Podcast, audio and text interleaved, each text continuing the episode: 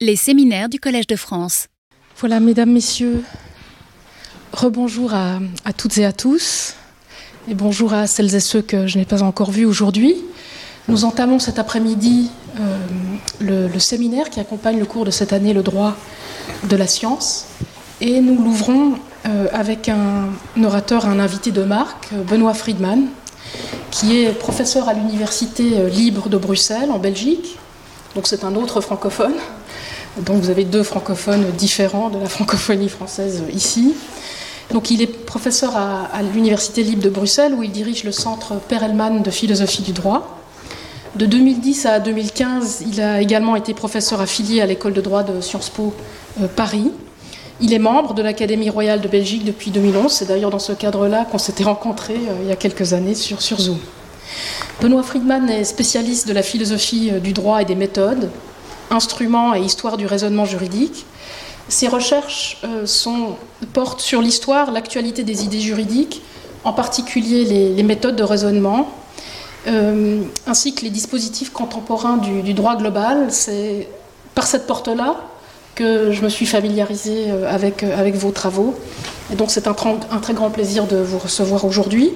Euh, J'ajoute que euh, Benoît Friedman vient d'éditer avec Charlie Derave et Nathan Génicaud un ouvrage collectif euh, intitulé L'intelligence artificielle face à l'état de droit,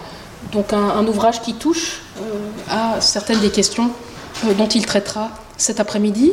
La conférence qu'il nous propose, vous l'avez vu à son titre, sur euh, l'historique des normes, procédures et modèles de la science et du droit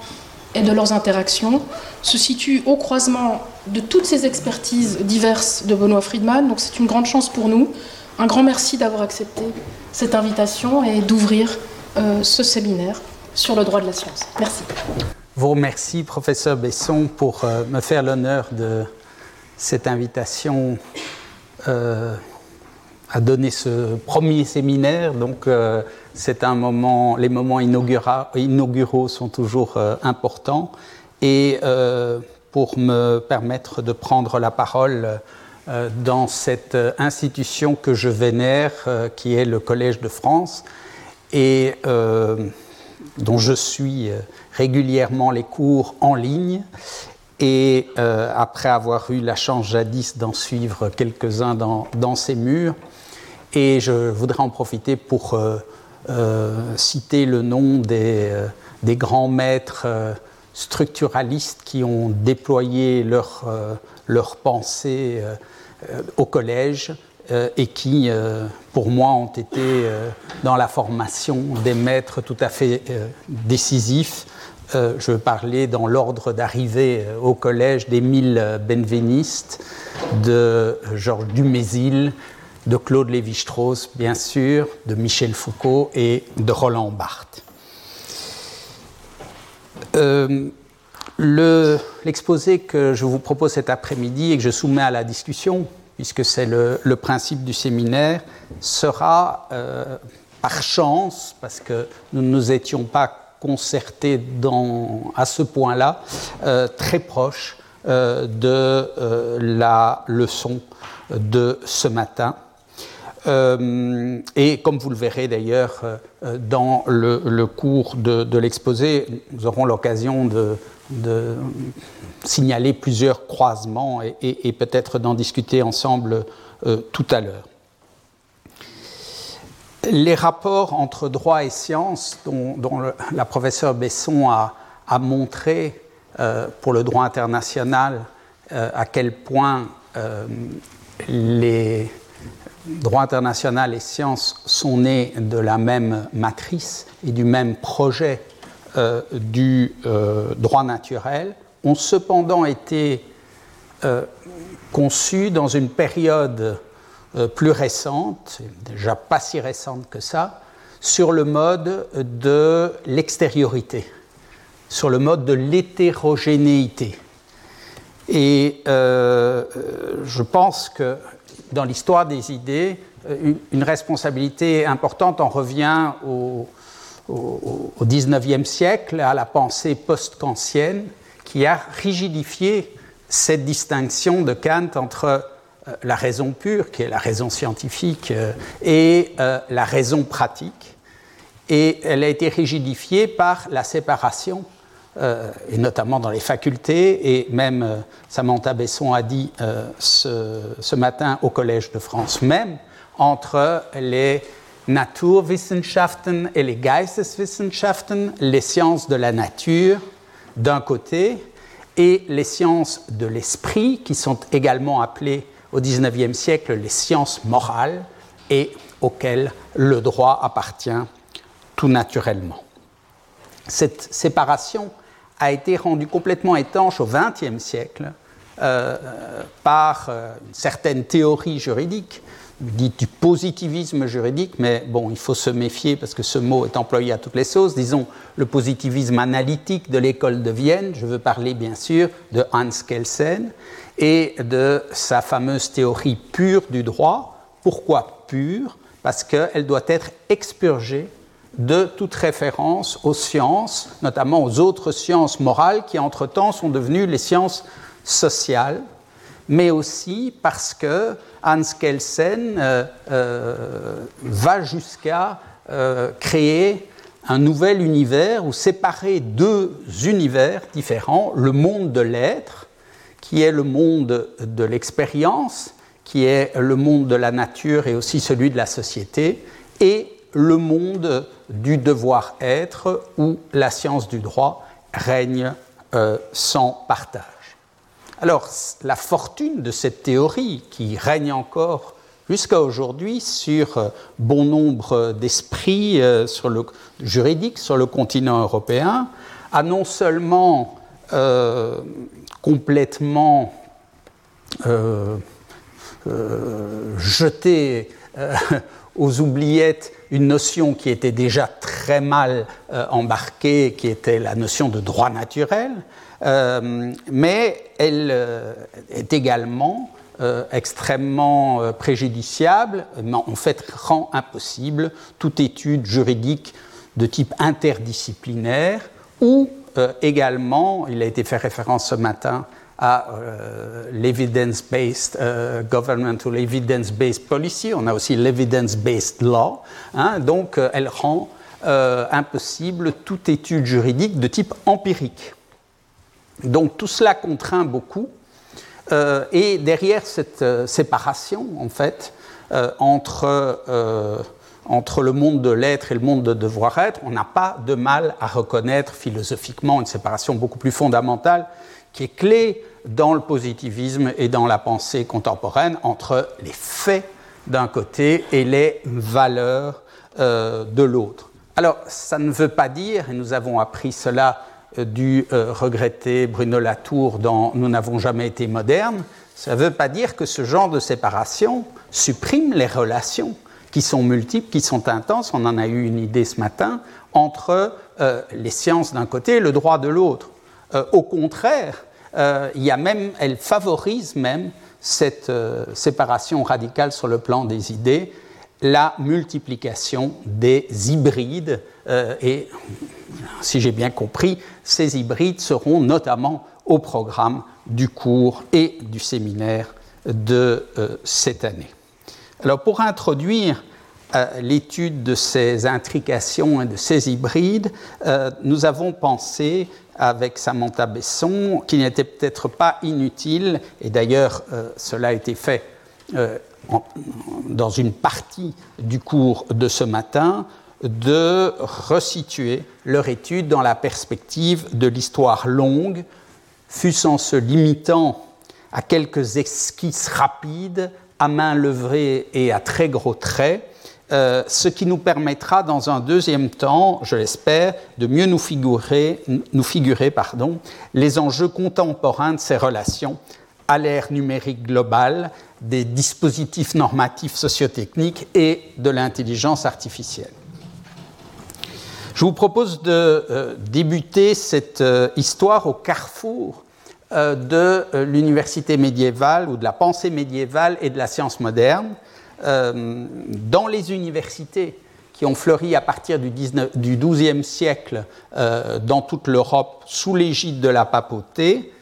toutes les facultés, euh, je dis bien toutes les facultés, qu'il s'agisse de la faculté des arts, qu'il s'agisse non pas de la faculté de droit, mais vous savez qu'il y a deux facultés de droit, les, civilistes et les canonistes, à la faculté de médecine et à la faculté de théologie, pratiquent tous la même méthode, le même modèle à la fois d'enseignement et de recherche, euh, ce qu'on appelle la méthode scolastique, du nom évidemment du fait qu'elle est née, elle a prospéré dans l'école. Alors, euh, selon ces, euh, écoles, selon cette méthode, les journées même à l'université sont très clairement codifiées. Le matin est consacré à la lectio, c'est-à-dire qu'on étudie, le maître est même obligé réglementairement, sous peine d'amende, enfin tout ça est très amusant, à lire euh, les autorités en la matière, alors pour les arts c'est Aristote, euh, pour la médecine c'est Galien, euh, pour les canonistes c'est le décret de Gratien, pour les civilistes c'est bien sûr le corpus justinien, et pour les théologiens ben, c'est les écrits, les écritures saintes et surtout la patrologie. Et il les commente en même temps qu'il les lit, et plus le professeur est brillant, plus il commente et moins il lit. Mais l'après-midi, est consacré à un autre type d'exercice qui est le cœur de la méthode scolastique qui est celui de la questio. La questio consiste à poser un cas, c'est le fameux cas d'école, et à le faire traiter par deux groupes d'étudiants de différents, qui sont composés d'étudiants de différents niveaux et qui vont devoir proposer, euh, procéder à une discussion contradictoire pro et contra de la solution de ce cas en mobilisant obligatoirement les autorités, dont celles qui ont été mobilisées, qui ont été euh, lues le matin et commentées le matin, et aussi en ayant recours à d'autres types euh, d'arguments. Donc les, premiers s'appellent les autoritates, hein, les autorités ou les allégationnes pour les canonistes et les théologiens, et euh, en utilisant d'autres types d'arguments qu'on appelle les probationnes, les preuves, au sens euh, aristotélicien du terme, et euh, qui sont les, cas semblables et les définitions doctrinales. Alors, vous n'avez pas de mal à voir dans ce modèle, qui encore une fois s'applique à toutes les facultés, le modèle de raisonnement moré juridico. Le terme a déjà été prononcé ce matin. Euh, effectivement, cette méthode a été mise au point par les juristes, civilistes et canonistes, et elle ressemble très fort encore à ce que nous connaissons dans les procès d'aujourd'hui. Mais attention, pas d'anachronisme. Euh, ce ne sont pas les, professeurs n'ont pas emprunté leur modèle à la pratique judiciaire parce qu'au Moyen Âge, on ne plaide pas euh, selon ce modèle. D'ailleurs, on ne plaide pas ou extrêmement rarement. Donc c'est plutôt l'inverse qui s'est produit, c'est-à-dire que c'est un modèle de pensée universitaire qui a ensuite été euh, transposé beaucoup plus tard vers la pratique. Et puis, euh, eh bien, ce modèle de la question a tellement de succès qu'il détermine aussi l'écriture savante au Moyen Âge, puisque euh, les savants écrivent euh, des ouvrages sous forme de recueil de questions, donc euh, de, cas, de, questions qu'ils délibèrent pro et contra avant que le maître ne donne la solution, et tentent de réconcilier par l'ancêtre de la motivation, si vous voulez, les autorités qui ont été mises en contradiction, ce qui ne se peut pas, bien sûr, une autorité est toujours vraie, ne peut jamais contredire une autre, donc il s'agit de réconcilier, c'est l'origine de l'interprétation conciliante, euh, les autorités qui ont été mises euh, en opposition. Et euh, les grands ouvrages, vous pensez à Thomas d'Aquin, qui est sans doute l'auteur le, plus, le plus célèbre, hein, qui sont donc Thomas d'Aquin, comme vous le savez, écrit des sommes, hein, la somme théologique, la somme contre les gentils, et en fait les sommes sont des sommes de questions Hein, et tout le modèle est décliné pour ceux qui sont euh, familiers euh, de cette œuvre, ou bien ça vaut la peine d'aller regarder. Euh, il y a d'ailleurs des questions de droit qui y sont discutées selon ce modèle. Et donc vous voyez que finalement, et attention que l'université médiévale, ça dure longtemps, hein, en général pas dans les exposés qu'on y consacre, mais ça informe la pensée universitaire jusque, même si très vite, on a euh, une sclérose de cette euh, méthode, puis on a une nouvelle scolastique qui donne quand même l'école de, Salamanque en droit international, c'est très important. mais cette école se survit dans l'université jusqu'en réalité la Révolution française. Pour autant, elle est bousculée, cette méthode, par l'apparition de la science moderne et du droit naturel. Et j'y reviens parce que j'ai beaucoup aimé notamment ce passage du cours de ce matin, où euh, il est bien montré que les deux euh, sont, euh, sont, non seulement issus de la même matrice, mais enfin le projet commence, le projet commence de manière unique, en quelque sorte. Et, effectivement, il y a donc cette très grande proximité de la science moderne avec l'école du droit naturel, dont on sait qu'elle va substituer au euh, raisonnement à la manière des juristes, moré juridico, le raisonnement à la manière des géomètres, moré géométrico. Euh, et pourquoi utilise-t-on ce terme? C'est parce qu'on privilégie euh, un mode de démonstration, pas forcément de recherche, hein, puisque au niveau de la recherche, on va plus vers l'expérience, ou vers les observations, mais on, privilégie un mode d'exposition euh, dont le modèle se trouve dans ce traité antique de géométrie qui fascine tant les modernes, les éléments d'Euclide. alors, euh, qu'en est-il donc euh, de, euh, du développement de ce modèle, de ce modèle moré géométrico pardon, Eh bien, nous avons ce que, ce que nous constatons, c'est c'est généralement comme ça que c'est présenté, c'est généralement comme ça que c'est enseigné. finalement, les juristes sont renvoyés à leurs chères études, ou en tous les cas, euh, ils perdent euh, leur capacité à dicter leur méthode aux autres disciplines scientifiques et ils se replient en quelque sorte euh, dans leur propre domaine avec ce type de raisonnement, tandis que la science moderne, elle, va adopter ce nouveau modèle mathématique qu'elle privilégie encore jusqu'à aujourd'hui.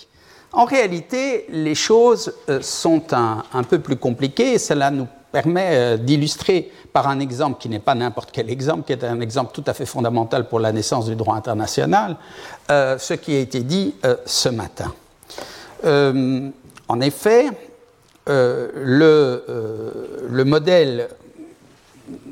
géométrique ou mathématique est privilégié par Galilée, mais aussi par Hobbes, euh, ainsi que euh, par Descartes, euh, mais il n'est pas limité, hop, c'est un bon exemple, il n'est pas limité au champ des sciences de la nature, à ce qu'on appelle la philosophie naturelle. il s'étend également dans les domaines de la politique, Hobbes, et dans le domaine de la morale. On pense à l'ouvrage le plus incroyable sur le plan formel euh, par référence aux, éléments de Clyde, c'est l'éthique de Spinoza, hein, où on voit effectivement euh, Ethica ordine geometrico demonstrata, c'est le titre complet, l'éthique démontrée dans l'ordre de la géométrie, avec des lemmes, euh, des postulats, des théorèmes, etc. c'est assez fascinant. Et puis, on le voit également dans le domaine du droit et spécialement avec quelqu'un qui est considéré comme l'un des pères, sinon le père du droit des gens euh, modernes, c'est-à-dire Hugo de Groot, dit Grotius, et nous avons un texte qui est tout à fait saisissant à ce sujet et qui est une œuvre de jeunesse euh, de euh, Grotius sur, consacrée au droit de prise la dissertation, c'est une dissertation, en fait c'est une sorte, enfin bon, je ne vais pas commencer à donner un genre, mais c'est une sur euh, le de predae, donc euh, sur la question de savoir dans quelles conditions on peut s'emparer euh, des biens des ennemis, et il s'agit de la discussion d'un cas, donc on commence tout à fait dans la logique scolastique. On a la discussion d'un cas qui, pour le coup, est un cas réel, puisque c'est l'arraisonnement en 1602 par le commandant de la flotte d'Amsterdam d'un navire portugais qui s'appelle la Catherine, au large des côtes euh, sud-américaines. Et donc, euh, le commandant de la flotte, après avoir débarqué l'équipage, a conservé pour lui le navire et sa cargaison. Et le but euh, de Grotius, hein, qui n'est pas qu'un juriste et un exégète biblique, qui est aussi qui une action politique, c'est d'enlever toutes leurs réserves aux pusillanimes, notamment aux juristes, euh, qui euh, ne sont pas très sûrs que cette action soit légale, alors qu'on se trouvait dans un contexte de guerre larvée, mais pas de guerre ouverte, entre les provinces unies réformées et le très catholique euh, Portugal. Et donc, voilà que Grotius a posé, il a, commencé par un une exergue, il a posé son cas, et ensuite il s'interroge sur l'état de cause. Ça, c'est tout à fait la logique, c'est-à-dire déterminer quel type de question il s'agit. Et là, il fait un choix tout à fait déterminant parce qu'il il dit, bon, on pourrait traiter ce problème sur un plan politique, moral ou juridique. Ça, c'est intéressant, ce sont les trois catégories, les trois genres de la rhétorique euh, antique. Hein le genre euh, délibératif, le genre judiciaire et le genre épidictique. Donc il se dit dans quelle catégorie il faut traiter cette question? Il dit il faut la traiter comme une question juridique, et là c'est un geste déterminant pour la naissance du droit des gens moderne, hein, du droit international, euh, pratiquement quelque chose qui fait renaître en quelque sorte la discipline sur des nouvelles bases. Et donc une fois qu'il a fait tout ça, on s'attend à quoi si on était dans une question, puisqu'on semble être dans une question, donc on s'attend à la discussion des autorités pro et contra. Et c'est là que euh, Grotius rompt avec la tradition et annonce euh, que sa méthode, il s'en excuse d'ailleurs auprès du lecteur, sera originale, parce que, dit-il, rien d'écrit n'est valable entre ennemis, et donc, il faut abandonner ce modèle des autorités et retourner à la vraie source de la nature, dit-il, c'est-à-dire à la raison, et donc euh, utiliser la raison pour reconstruire le droit sur base de quelques définitions et axiomes sur le modèle de la construction des éléments d'Euclide. Et donc, il s'attache à cette œuvre absolument gigantesque quand on sait qu'au départ, il s'agissait de résoudre un cas. Hein. Euh, et euh, euh, ceci, il le dit clairement, donc rien d'écrit n'est valable, même pas les écritures saintes, qui font l'objet, bien sûr, d'un conflit d'interprétation depuis la Réforme. Et après, dans son grand ouvrage, hein, comme vous le savez, sur le droit de la guerre et de la paix, il ira plus loin avec, en disant que même ce droit vaudrait, même si on affirmait, euh, ce qui ne se peut sans un crime horrible, que Dieu n'existe pas, ou s'il existe, il ne s'intéresse pas aux actions des hommes, c'est le fameux etiamsi, euh, euh, deus non esse, euh, qui causera un très grand scandale et qui marque de manière tout à fait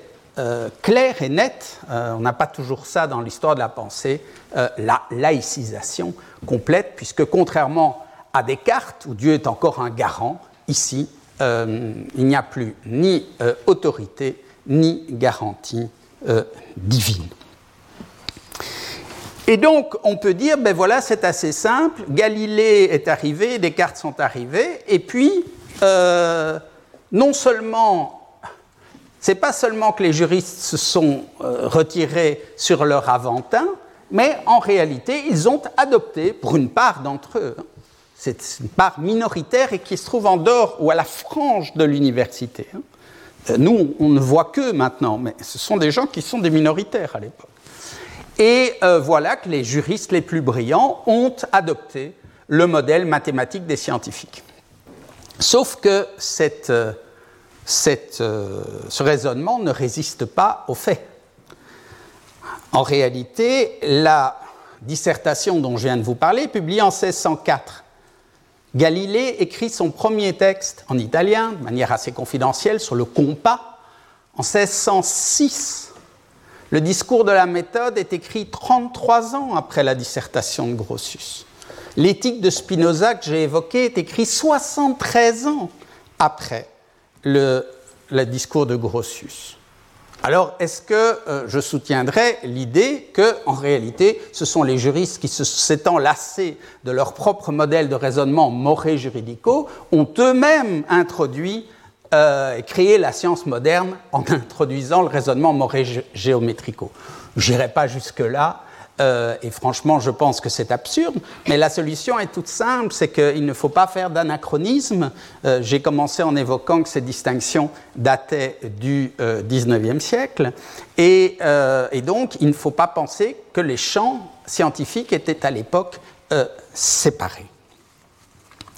Et donc, voilà que les juristes sont déjà séduits une première fois par la formalisation mathématique de leur raisonnement, et cela va continuer pendant toute la période classique et avoir des conséquences très importantes que je ne détaille pas ici, mais c'est notamment à ce mouvement que nous devons le fait de penser euh, nos droits comme des ordres ou des systèmes juridiques. Tout ça vient de ce modèle, de cette matrice du droit naturel pensé à Doma, hein, mettre les lois civiles dans leur ordre naturel. Hein, c'est la même démarche.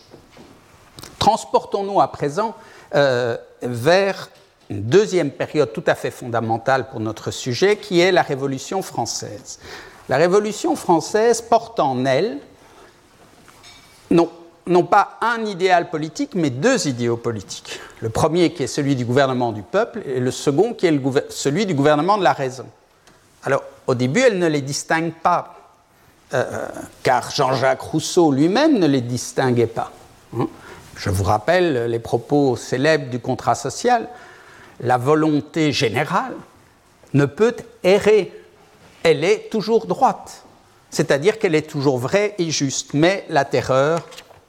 euh, rend euh, fait sauter cette équivalence entre euh, la volonté générale, le peuple, la nation d'un côté et la raison de l'autre, et euh, on va avoir deux camps euh, qui vont proposer l'un et puis l'autre, et les philosophes qui, contrairement à ce qu'on entend parfois n'ont jamais été, depuis l'origine, depuis Socrate et Platon, de chauds partisans euh, du gouvernement du peuple, mais sont bien plus intéressés par un gouvernement de la raison, vont mettre en place une nouvelle philosophie qui est très importante pour le XIXe siècle et donc pour euh, une période euh, centrale du développement de la science. Cette philosophie qui se veut philosophie de la science, c'est le positivisme. Et cette philosophie forgé donc euh, par euh, Saint-Simon et par Auguste Comte, bien d'autres ensuite l'ont développé, veut que la société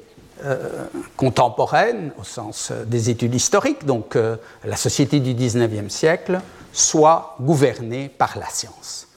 Et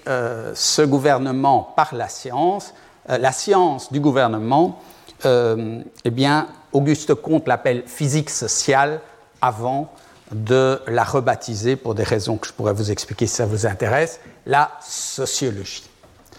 Et donc, euh, Saint-Simon publie en 1819 un petit apologue qui va vous donner une idée de l'ambiance assez délétère qui va s'installer entre euh, une certaine catégorie de scientifiques, mais je crois que Samantha Besson a tout à fait raison euh, en disant qu'il ne faut pas du tout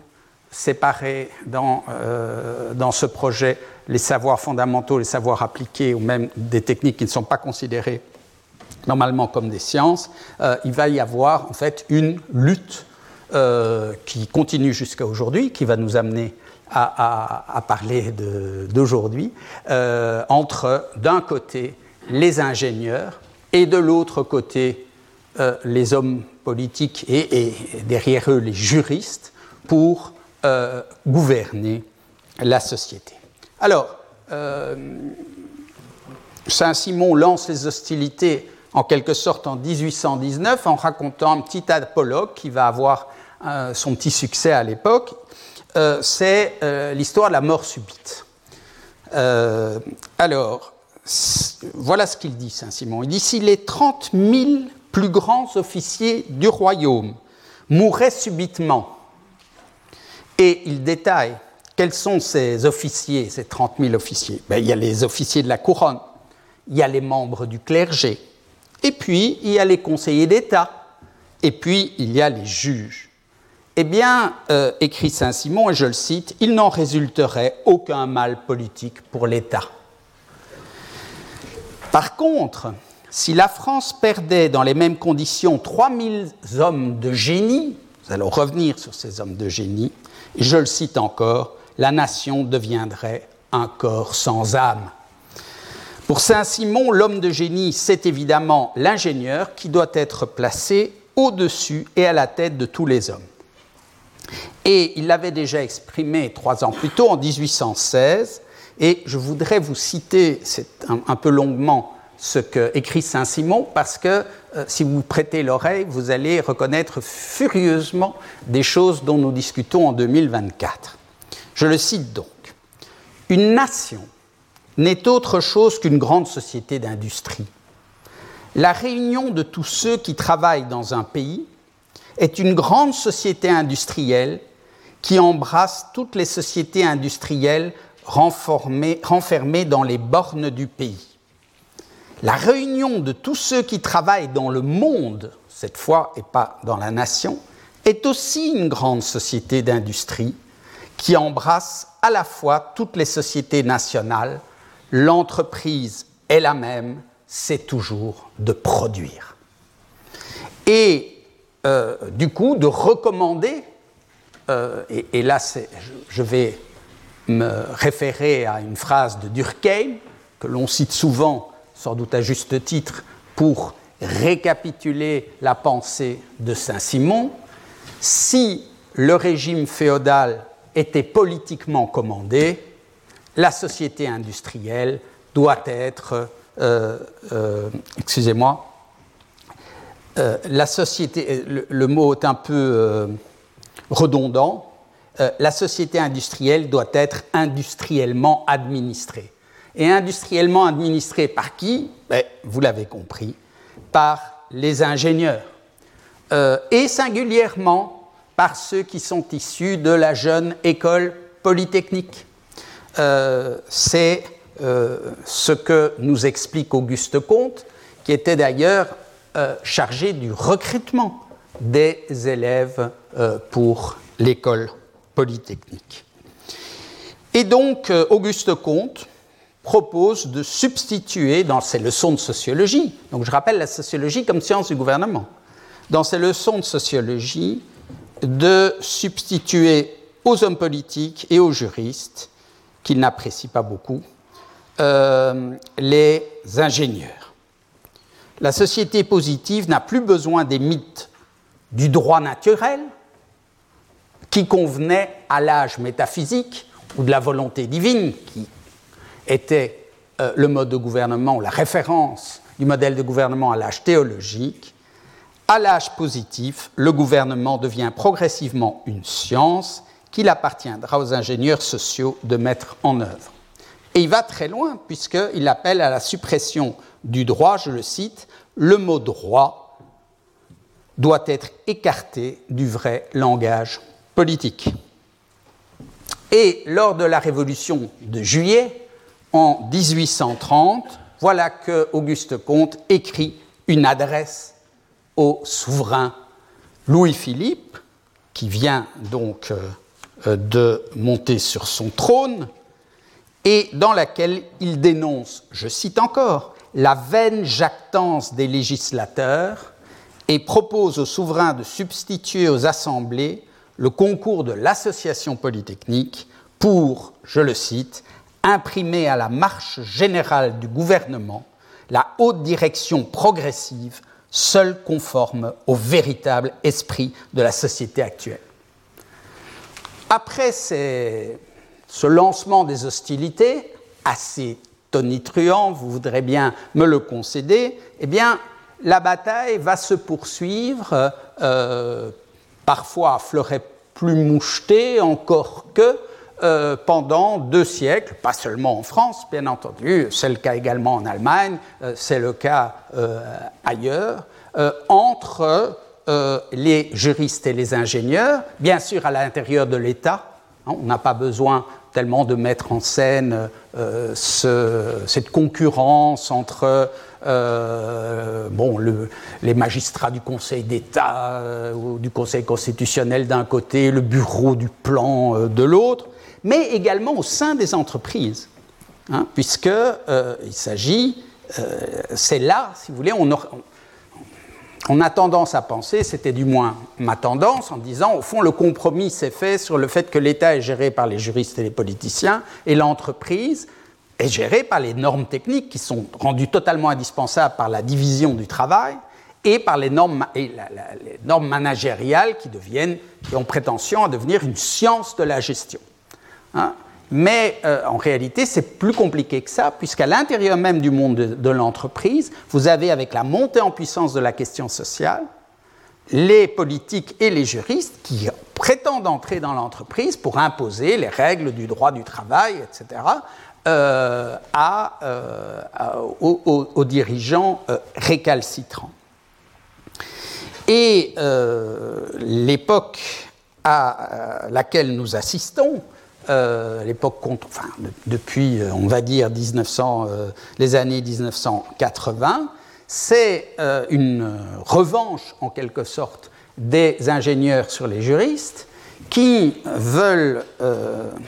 au départ de l'entreprise, exporter leur modèle de normes techniques style normes ISO, etc., les modes de certification, enfin tout ce qu'ils utilisent, ils sont très très familiers de ça. Quand vous parlez avec des dirigeants d'entreprise, ça c'est une normativité qui leur parle beaucoup plus que euh, les règles légales, même s'ils sont bien occupés, bien obligés bien entendu de s'en occuper, et de leur science du management, et l'idée c'est de les réintroduire dans l'État, Bon, nous avons connu euh, l'idée du nouveau management public, par exemple, hein, qui, consiste, en passant par le concept d'organisation, à euh, transférer les modes de gestion de l'entreprise vers l'État. Euh, donc, voilà comment se déroule ce conflit. Alors, il y a une tentative de compromis d'hybride euh, sur lequel je vais peut-être passer un peu vite parce que euh, le, temps avance, euh, qui naît à la fin du 19e siècle, à la fois en France, en Allemagne, en Suisse, en Belgique, aux États-Unis, qu'on appelle le modèle sociologique du droit, et qui est contemporain de la transformation de l'État libéral en un État social, qui va amener une transformation de la conception même du droit, puisque les lois ne sont plus considérées comme euh, ce qui était la tâche euh, des légistes, le fait de formuler les règles fondamentales de l'organisation euh, de la société,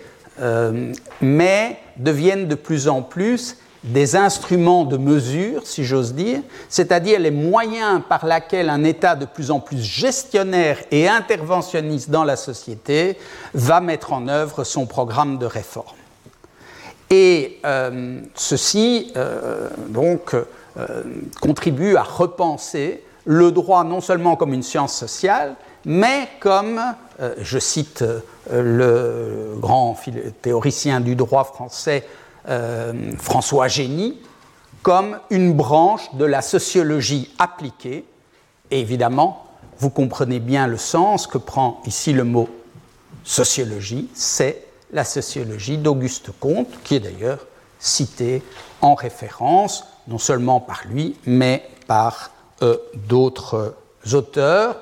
Et euh, Génie, qui lui ne s'occupe pas de la dans un premier temps, du moins, puisque dans son grand livre Méthode d'interprétation et sources en droit privé positif, euh, il s'occupe du juge, il veut émanciper le juge de son statut de fidèle exécutant de la volonté législative et occasionnellement d'interprète de la volonté du législateur, en en faisant désormais un scientifique, un sociologue, euh, qui, connaissant les lois de l'harmonie sociale, peut découvrir derrière le conflit de droit subjectif qui, lui est, qui est soumis à son jugement, un génie est un privatiste, euh, peut euh, découvrir quels sont les intérêts sociaux euh, qui sont en jeu et rendre ainsi une décision scientifique. Son école s'appelle l'école de la libre recherche scientifique, peut ainsi rendre une solution scientifique du cas qui lui est soumis. Soit, alors il y a deux modèles, euh, euh, qui, qui, enfin, qui ne sont pas compatibles, mais enfin qui sont invoqués tous les deux. L'une, c'est le principe de la mise en balance des intérêts en conflit, et l'autre, c'est le projet d'une la construction d'une échelle objective des valeurs. Donc, hein, on est en plein ici dans une tentative des juristes, euh, au fond que les ingénieurs ne sont quand même pas parvenus à éliminer tout à fait, eh bien, ici, euh, il y a une proposition qui consiste à reprendre le modèle de la sociologie, mais je ne peux pas faire les mêmes, euh, même, euh, la même démonstration pour Grotius. Hein, génie écrit bien des dizaines d'années après Auguste Comte et après Saint-Simon, bien entendu. Donc son ouvrage sort en, son ouvrage principal sort en 1899. Et c'est évidemment contre ce modèle sociologique que réagit Kelsen euh, avec son idée de théorie pure du droit, donc il refuse absolument. C'est en ça que c'est euh, intéressant aussi à étudier, euh, donc on est dans les années 20, lui refuse tout à fait cette idée d'une reprise en main des affaires juridiques par les sciences sociales, quitte à vraiment créer une forteresse de la fameuse science du droit, euh, qui pose d'autres difficultés que j'ai soulevées en commençant. Alors il est temps de passer de la théorie à la pratique, la plus contemporaine, mais euh, je, pense que euh, vous qui êtes présents dans l'auditoire me voyez assez bien venir. L'impression que se joue aujourd'hui de manière extrêmement contemporaine un nouveau, une nouvelle étape de cette concurrence entre les ingénieurs et les juristes pour le gouvernement de la société, et euh, que cette étape, dans cette étape, l'équipe qui est à l'offensive, si vous me permettez, euh, ce sont les ingénieurs, et je voudrais en prendre pour terminer avec vous cet exposé deux exemples. Euh, le premier, qui a déjà été évoqué ce matin comme un grand sujet de préoccupation par la professeure Besson, c'est le basculement ou le transfert euh, de normes juridiques vers des normes techniques et même sociotechniques, euh, c'est-à-dire des normes techniques qui n'ont pas pour objet de déterminer le filetage, hein, c'est-à-dire c'est la taille euh, des vis et des écrous, euh, mais euh, qui ont pour objet le gouvernement des conduites humaines. Alors, et la deuxième, la deuxième point que je voudrais voir avec vous, mais c'est lié, c'est donc l'offensive qui prévoit actuellement dans le domaine de l'intelligence artificielle et donc de l'idée d'un gouvernement, mais aussi d'une application du droit qui se fait par le calcul et euh, non plus par euh, l'interprétation ou le débat contradictoire euh, ou le jugement. Alors, ce basculement, je vous propose de l'observer parce que c'est un cas tout à fait remarquable au niveau de l'Union européenne. Donc basculement des normes juridiques vers les normes techniques. Et le phénomène n'est pas nouveau. On peut même le dater là encore très précisément. Il date de 1985, au moment où la Commission européenne, qui est alors présidée par Jacques Delors, euh, doit réaliser, dans une échéance courte, le marché unique. Et euh, Jacques Delors et son équipe s'aperçoivent qu'on ne va jamais réussir à harmoniser toutes les règles nationales qui font obstacle, c'est comme ça que c'est vécu, hein, les règles juridiques deviennent des obstacles à la circulation des marchandises. Euh, pourquoi? Parce qu'elles disent que les jouets doivent être comme ceci, euh, que euh, les peintures ne peuvent pas contenir tel élément, etc. Et donc, qu'est-ce qu'ils décident de faire? Ils décident qu'on fera qu'un nombre limité de directives pour l'harmonisation qui se borneront à fixer des exigences essentielles, qui sont en gros les produits doivent être conformes à la santé, ils ne peuvent pas être dangereux, ils doivent être conformes à la sécurité et ils ne doivent pas être trop nocifs pour l'environnement. La directive n'en dit pas plus, et puis elle délègue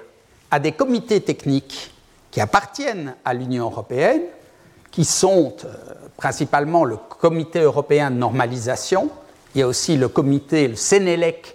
pour tout ce qui concerne l'électricité, et l'électricité c'est drôlement important parce qu'en fait c'est l'électronique et l'électronique c'est l'informatique, et donc vous me voyez venir avec euh, l'IA, on reparlera un petit peu plus tard du Sénélec, mais donc ici c'est le comité européen de normalisation qui, par type de produit ou par secteur, va fixer des normes techniques de nature qui sont telles que si celui qui veut importer au niveau de l'Union européenne, il faut être attentif à l'aspect technique parce que c'est exactement la même logique dans l'IACT aujourd'hui, donc c'est exactement la même chose. Celui qui souhaite importer un jouet, disons, dans l'Union européenne, peut le faire à la condition qu'il certifie par une déclaration en quelque sorte à lui-même, vous savez, vous êtes familier en France de ce genre de choses quand vous donniez à vous-même des autorisations d'aller vous promener pendant la crise Covid. Donc par une déclaration,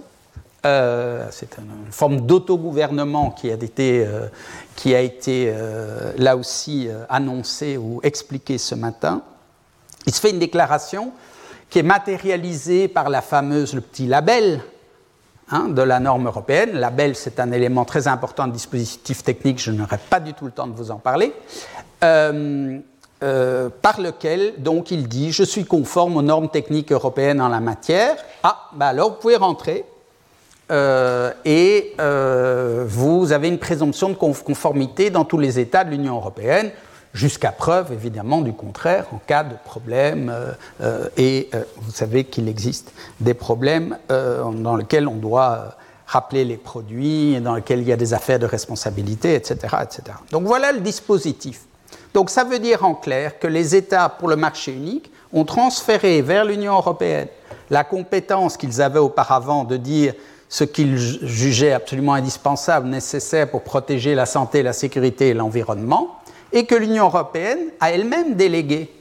l'essentiel de cette compétence à des comités techniques. Alors qui siège dans ces comités techniques? Ben, Essentiellement des industriels des secteurs concernés et des ingénieurs. Les revoilà euh, en train de faire leur apparition. Alors c'est le même système qui est repris, euh, comme je vous le disais, dans le règlement sur l'intelligence, la proposition de règlement sur l'intelligence artificielle. Nous sommes à la toute dernière étape euh, de son examen et donc il n'est pas total. Si, ce sera prématuré, ce ne sera pas encore un règlement quant à, la séance 6 que euh, Samantha Besson va, consacrer à, l'intelligence artificielle et, je ne vais certainement pas euh, trop déflorer le, sujet tout en disant qu'en fait, pour les applications à haut risque, qui sont diagnostiquées comme à haut risque, eh bien, ce sera le même système, c'est-à-dire que l'Union européenne va déléguer à la normalisation technique le soin de fixer quelles sont les normes que les applications devront respecter. Et si le fabricant déclare respecter ces normes et mettra le petit label euh, IA friendly ou je ne sais pas, euh, le, logo qui sera choisi, eh bien, il ne sera pas possible pour les États de l'empêcher de circuler dans toute l'Union européenne. Alors, qu'est-ce qu'on trouve dans ces IA au risque? Parce que, évidemment, c'est un point clé de cette législation. C'est quoi une IA au risque? Bon, ça fait l'objet de l'annexe 3 de la proposition de règlement et dans lequel, très vite, eh bien, vous avez tout ce qui concerne les travailleurs dans l'entreprise, les enfants et plus largement le secteur de l'éducation, donc y compris les étudiants, tout ce qui concerne, j'allais dire la Sécu, mais en tous les cas les services sociaux et les allocataires sociaux, tout ce qui concerne le contrôle des migrants et des étrangers, de même que les applications en matière de police, les applications en matière de justice et celles qui sont relatives au processus démocratique. Il y a quelque chose qui est assez frappant, c'est que ces IA à haut risque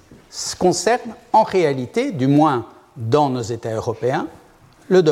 tous les domaines du service public, y compris des domaines régaliens, police, justice. Euh, et euh, donc on peut se demander euh, pourquoi ce type d'application, pourquoi on, réalise en fait des règles, on, promeut des règles privées pour favoriser la circulation de ces applis sur le marché et les États ne pourront rien dire. Hein. Et c'est un règlement, hein. il s'applique directement.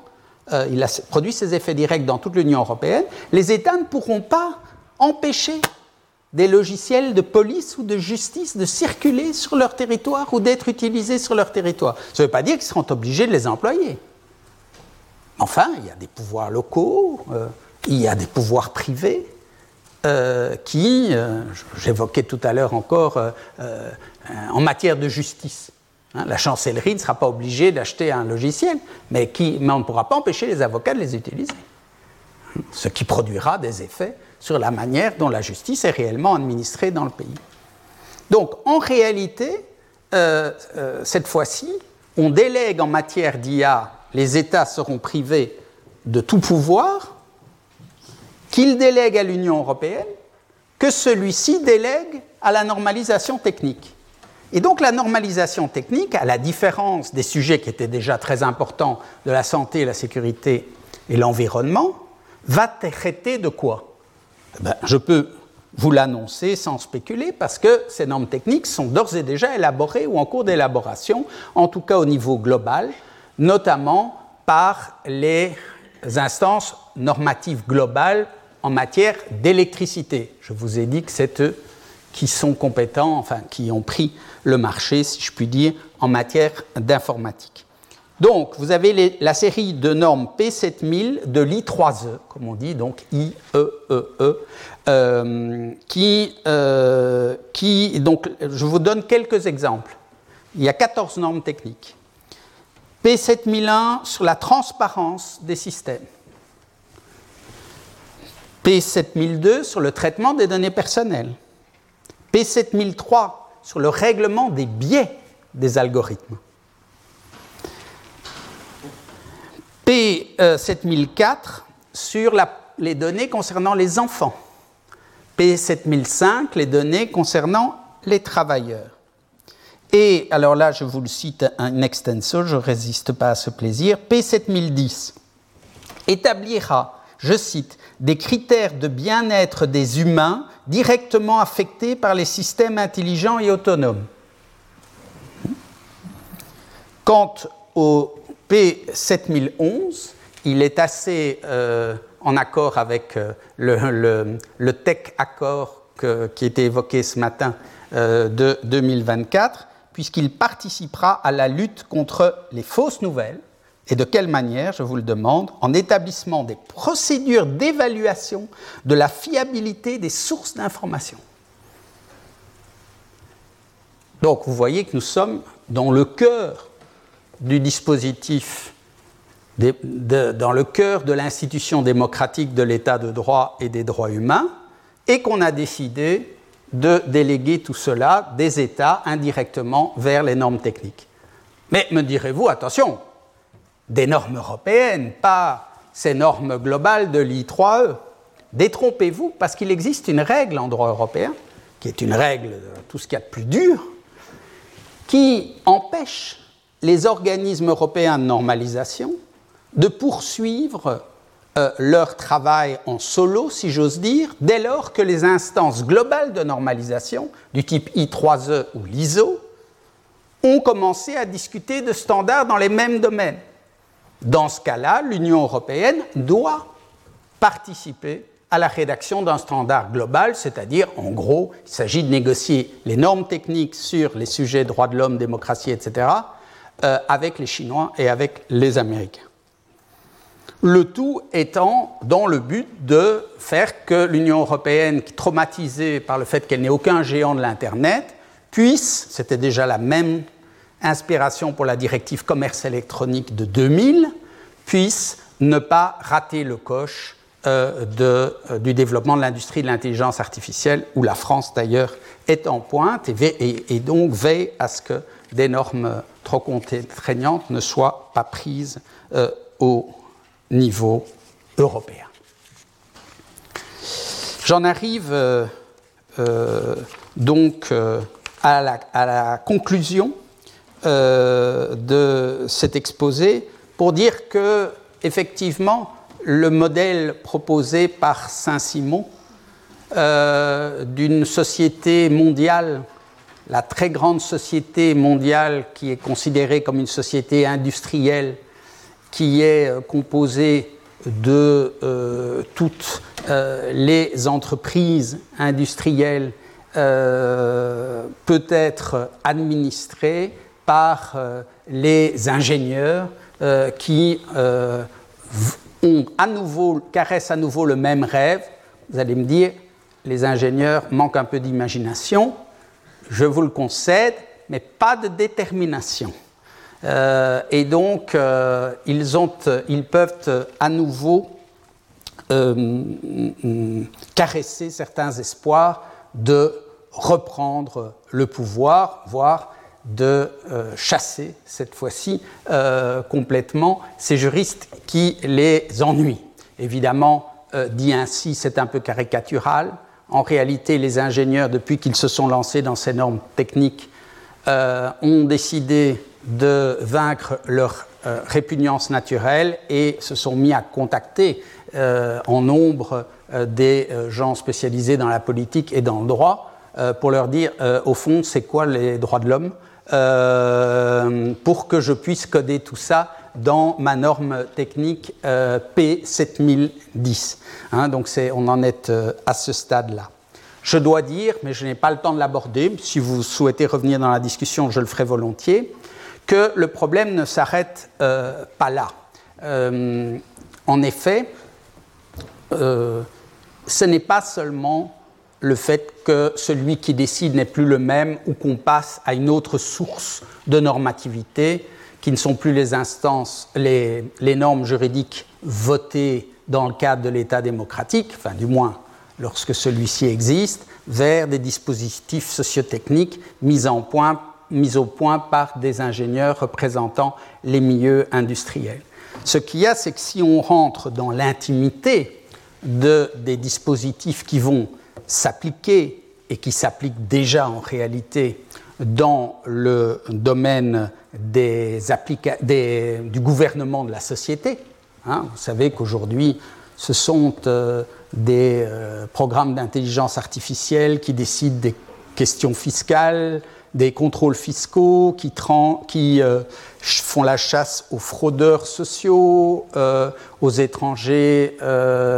qui souhaitent entrer dans l'Union européenne mais qui euh, pourraient avoir la volonté de ne pas en ressortir au terme de leur euh, visa euh, touristique, qui, etc., etc., eh bien, et, et, qui demain seront mobilisés pour examiner les contentieux administratifs et judiciaires, eh bien, si on entre euh, mais je ne, le fais pas maintenant. Si on entre dans le détail quelque peu de euh, ce dossier, euh, j'ai eu l'occasion de le faire il y a quelque temps à Paris à, l'Institut Michel Villet, et encore une fois, je suis prêt à répondre à vos, questions sur ce point. Il faut remarquer qu'à travers la logique de calcul qui est mise en place par ces algorithmes, on a véritablement euh, une logique qui est complètement différente, qui risque de transformer complètement la logique juridique, et qui s'appuie d'ailleurs et j'en terminerai sur ces mots, qui s'appuie sur des dispositifs de quantification de calcul qui ont été mis au point dans les années 1830 puis 1850 par les grands penseurs positivistes, non pas Auguste Comte, qui refusait tout à fait la sociologie quantitative, euh, mais par ses homologues comme Adolphe Quetelet, qui a écrit un essai de physique sociale, c'est pour ça que Comte a changé ensuite en sociologie, qui a, écrit un, essai de physique sociale en 1832 qui met au point tout un tas, enfin qui applique les, les découvertes de Gauss-Laplace euh, à l'étude des comportements sociaux et par euh, un, de ses disciples, comme très connu Francis Galton, euh, ce polymathe anglais qui est aussi le père de l'eugénisme et qui a mis au point des processus de régression linéaire qui, qui sont en fait aujourd'hui mobilisés non seulement pour appliquer les règles aux cas litigieux, mais même pour élaborer des règles de droit. Je vous remercie. Retrouvez tous les contenus du Collège de France sur www.colège-2-france.fr.